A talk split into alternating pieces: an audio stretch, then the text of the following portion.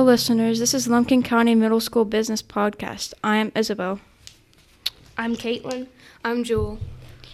We're here today with Mr. Matthews from Lumpkin County Middle School. Thank you, Mr. Matthews, for being here with us. On today's podcast, we'll be talking about mentoring. But first, tell us a little about yourself. Um, I am a teacher here at Lumpkin County Middle School. I teach Algebra 1 and 8th grade math. Um, I've served in the military for over 21 years, and I've been teaching for over five years. What does mentoring mean? Mentoring is guiding someone to help them make the right choices. Um, if they make wrong choices, being someone there available for them to ask questions, uh, talk to, you know, just get advice from. A business mentor is someone with entrepreneurial business experience then you, who can who serves as a trusted confidant over an extended period, usually free of charge. How do you mentor someone? The way I mentor someone is usually I'm usually there for them anytime they need me. Um, and if you know I see that something they're struggling with, I'll give my advice. Um, tell them they can either take it, use it how they want to. If they want to go in an opposite direction, that is fine. But I'm just there for them for any questions or anything they may have. There are 89% of small businesses owners who didn't have a mentor and wish they did. Volunteers who are engaged in mentoring serve a median of 80 hours annually, while volunteers who do not mentor serve a median of 40 hours annually. What are some good mentoring tips? Some tips that I've always used is making sure you're available whenever needed.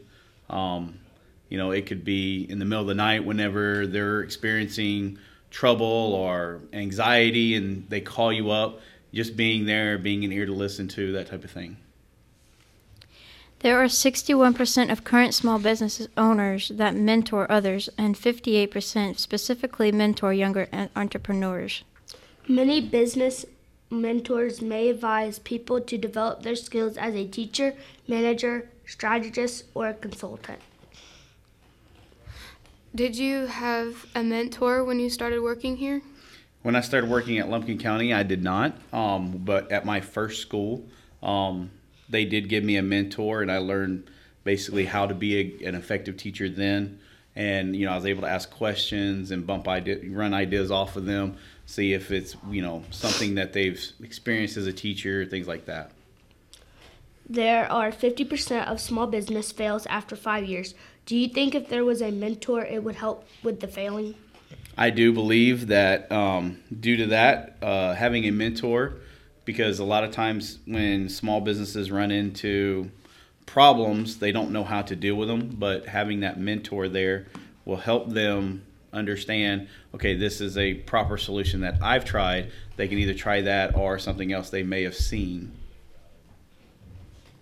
What difficulties are there when mentoring?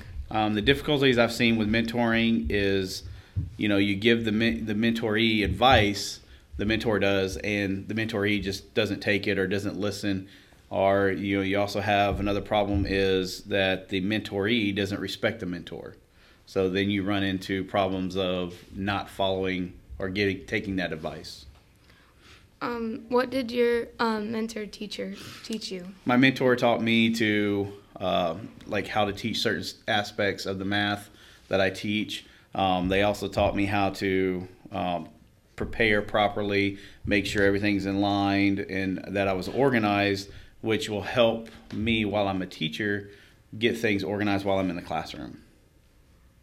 Another 17% indicate they have or had an advisor, possibly a paid relationship for consulting and advising. The average mentoring relationship lasts nine months, and 38% of mentoring relationships last one year. 92% of small businesses owners agree that mentors have a direct impact on the growth and survival of their businesses. How and where did you find the inspiration? Uh, I found my inspiration just from getting to know my students and working with them and coming to school every day and being upbeat for them. That way, they're more excited about coming into my room and learning throughout the day. What's the best advice you can give to help plan a career rather than simply than simply work to keep a job? Um, the best advice I can say is, you know, enjoy what you have. Uh, there are people out there that would love to have your position or love to be in your position. Um, just enjoy it, um, relish in what you have, and not only that, uh, enjoy the little things. And if you love what you do, you'll never really work a day in your life. This has been a great conversation. We'd like to thank our guest, Mr. Matthews, for talking with us today about mentoring. We've learned a lot and we hope our listeners have too. Thank you.